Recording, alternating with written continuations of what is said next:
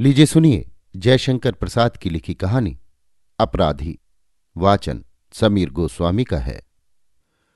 वनस्थली के रंगीन संसार में अरुण किरणों ने इठलाते हुए पदार्पण किया और वे चमक उठी।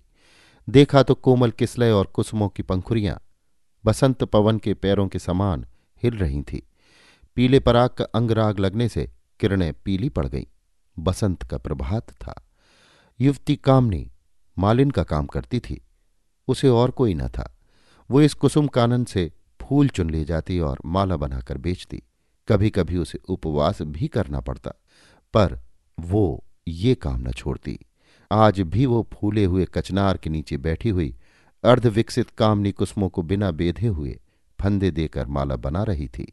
भंवर आए गुनगुना चले गए। बसंत के दूतों का संदेश उसने न सुना।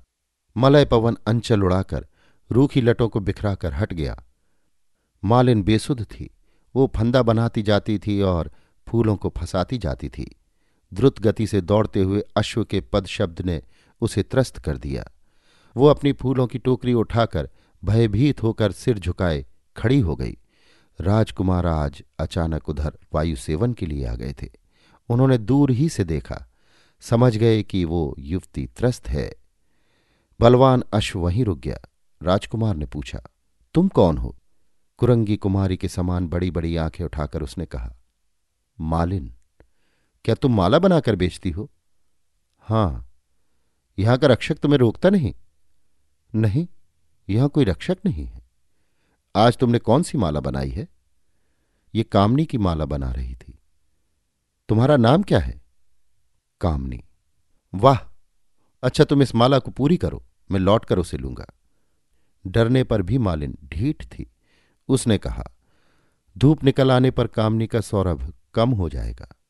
मैं शीघ्र आऊँगा, कहकर राजकुमार चले गए। मालिन ने माला बना डाली, किरणें प्रतीक्षा में लाल पीली होकर धवल हो चुकी। राजकुमार लौटकर नहीं आए। तब उसी ओर चली जिधर राजकुमार गए थे। युवती बहुत दूर न गई होगी कि राजकुमार लौटकर दूसरे मार्ग से उसी स्थान पर आए। मालिन को न देखकर पुकारने लगे, मालिन, ओ मालिन, दूरागत कोकिल की पुकार सा वो स्वर उसके कान में पड़ा था। वो लौट आई। हाथों में कामनी की माला लिए वो वन लक्ष्मी के समान लौटी। राजकुमार उसी दिन सौंदर्य को साकुतूहल देख रहे थे। कामनी ने माला गले में पहना दी। राजकुमार ने अपना कौशय उष्णीश खोलकर मालिन के ऊपर फेंक दिया। कहा, जाओ इसे पहन कर आओ। आश्चर्य और भय से लताओं की झुरमुट में जाकर उसने आज्ञानुसार कौशय वसन पहना। बाहर आई तो उज्ज्वल किरणें उसके अंग अंग पर हँसते हँसते लोटपोट हो रही थी। राजकुमार मुस्कुराए और कहा, आज से तुम इस कुसुम कानन की वन पालिका हुई। स्मरण रखना राजकुमार चले गए। मालिन किंग कर्तव्य विमूढ़ होकर मधुक वृक्ष के नीचे बैठ गई। बसंत बीत गया। गर्मी जलाकर चली गई। कानन में हरियाली फैल रही थी। श्यामल घटाएँ आकाश में और शस्त्र शोभा धरणी पर एक सघन सौंदर्य का सृजन कर रही थी। वन पालिका के चारों ओर मयूर घेर कर नाचते थे। संध्या में एक सुंदर उत्सव हो रहा था। रजनी आई। वन पालिका की कुटीर को तम ने घेर लिया। मूसलाधार वृष्टि होने लगी। युवती प्रकृति का मदविभल लास्य था। वन पालिका पर्णकुटीर के वातायन से चकित होकर देख रही थी। सहसा बाहर कंपित कंठ से शब्द हुआ, आश्रय चाहिए। वन पालिका ने कहा, तुम कौन हो? एक अपराधी। तब यहाँ स्थान नहीं है। विचार कर उत्तर दो। कहीं आश्रय न देकर तुम अपराध न कर बैठो। वन पालिका विचारने लगी। बाहर से फिर सुनाई दिया। विलंब होने से प्राणों की आशंका है। वन पालिका ने संकोच उठी और उसने द्वार खोल दिया। आगंतुक ने भीतर प्रवेश किया। वो एक बलिष्ठ युवक था। साहस उसकी मुखाकृति थी। वन पालिका ने पूछा, तुमने कौन सा अपराध किया है? बड़ा भारी अपराध है। प्रभात होने पर सुनाऊँगा। इस रात्रि में केवल आश्रय दो। कहकर आगंतुक अपना आदर वस्त्र निचोड़ने लगा। उसका स्वर विकृत और बदन नीरस था। अंधकार ने उसे और भी अस्पष्ट बना दिया था। युवती वन पालिका व्याकुल होकर प्रभात की प्रतीक्षा करने लगी। सहसा युवक ने उसका हाथ पकड़ लिया। वो त्रस्त हो गई बोली, अपराधी, ये क्या? अपराधी हूँ सुंदरी। अब की बार उसका स्वर परिवर्तित था। पागल प्रकृति पर्णकुटी को घेर कर अपनी हँसी में फूटी पड़ती थी। वो कर स्पर्श उन्मादकारी था। कामनी की धमनियों में बाहर के बरसाती नालों के समान रक्त दौड़ रहा था। युवक के स्वर में परिचय था, परंतु युवती की वासना के कुतूहल ने भय का बहाना खोज लिया। बाहर कर का पात के साथ ही बिजली कड़की। वन पालिका ने दूसरा हाथ युवक के कंठ में डाल दिया। अंधकार हंसने लगा। बहुत दिन बीत गए। कितने ही बरस आए और चले गए। वो कुसुम कानन जिसमें मोर, शुक्र और पिक फूलों की लदी झाड़ियों में बिहार करते थे। अब एक जंगल हो गया। अब राजकुमार वहाँ नहीं आते थे।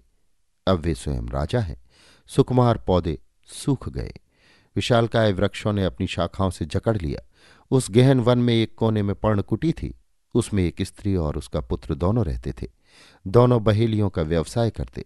उसी से उनका जीवन निर्वाह होता। पक्षियों को फंसाकर नागरिकों के हाथ वो बालक बेचा करता कभी कभी मृग शावक भी पकड़ ले आता। एक दिन वन पालिका का पुत्र एक सुंदर कुरंग पकड़कर नगर की ओर बेचने के लिए ले गया। उसकी पीठ पर बड़ी अच्छी बूटियाँ थी। वो दर्शनीय था। राजा का पुत्र अपने टट्टू पर चढ़कर घूमने निकला था। उसके रक्षक साथ थे। राजपुत्र मचल गया। किशोर मूल्य मांगने लगा। रक्षकों ने कुछ देकर उसे छीन लेना चाहा। किशोर ने कुरंग का फंदा ढीला कर दिया।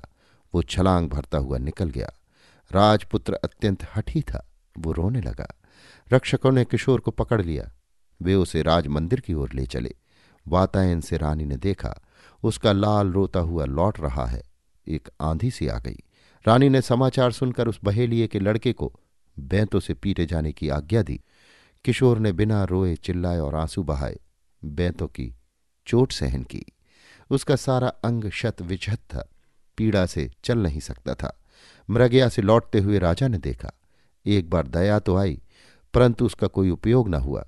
रानी की आज्ञा थी। वन पालिका ने राजा के निकल जाने पर किशोर को गोद में उठा लिया। अपने आंसुओं से घाव धोती हुई उसने कहा, आह, वे कितने निर्दयी हैं! फिर कई वर्ष बीत गए। नवीन राजपूत को मृगया की शिक्षा के लिए, लक्ष्य साधने के लिए, वही नगरोपकंठ का वन स्थिर हुआ।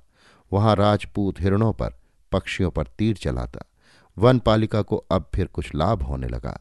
हिरणों को हाँकने से, पक्षियों का पता बताने से कुछ मिल जाता है। परंतु उसका पुत्र किशोर राजकुमार की मृगया में भाग न लेता। एक दिन बसंत की उजली धूप में राजा अपने राजपुत्र की मृगया परीक्षा लेने के लिए सोलह बरस बाद उस जंगल में आए। राजा का मुँह एक बार विरवण हो गया।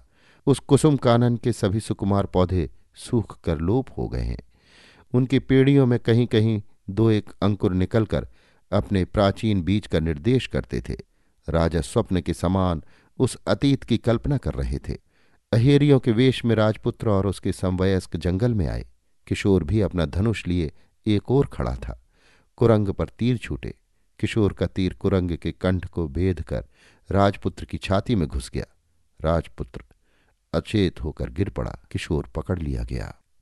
इधर वन पालिका राजा के आने का समाचार सुनकर फूल खोजने लगी थी। उस जंगल में अब कामनी कुसुम नहीं थे। उसने मधुक और दूरवा की सुंदर माला बनाई। यही उसे मिले थे। राजा क्रोध से उन्मत्त थे। प्रतिहिंसा से कड़क कर बोले, मारो! बधिकों के तीर छूटे। वो कमनीय कलेवर किशोर पृथ्वी पर लौटने लगा। ठीक उसी समय मधुक मालिका लिए वन पालिका राजा के सामने पहुँची। कठोर नियति जब अपना विधान पूर्ण कर चुकी थी, तब कामनी किशोर के शव के पास पहुँची। पागल सी उसने माला राजा के ऊपर फेंकी और किशोर को गोद में बिठा लिया। उसकी निश्चेष्ट आँखें मौन भाषा में जैसे मामा कह रही थीं। उसने हृदय में घुस जाने वाली आँखों से एक बार राजा की ओर देखा और भी देखा राजपुत्र का शव। राजा एक बार आकाश और पृथ्वी के बीच में हो गए। जैसे वो कहाँ से कहाँ चले आए। राजपुत्र का शोक और क्रोध वेग से बहती हुई बरसाती नदी की धारा में बुल्ले के समान बह गया। उनका हृदय विषय शून्य हो गया। एक बार सचेत होकर उन्होंने देखा और पहचाना। अपना वही जीर्ण कौशय उशीष, वनपालिका। राजा, कामनी की आँखों में आँसू नहीं थे। ये कौन था? गंभीर स्वर में सर नीचा किए वनपालिका ने कहा, अपराधी। अभी आप सुन रहे थे जयशंकर प्रसाद की लिखी कहानी, अपराधी, वाचन, समीर गोस्वामी का था।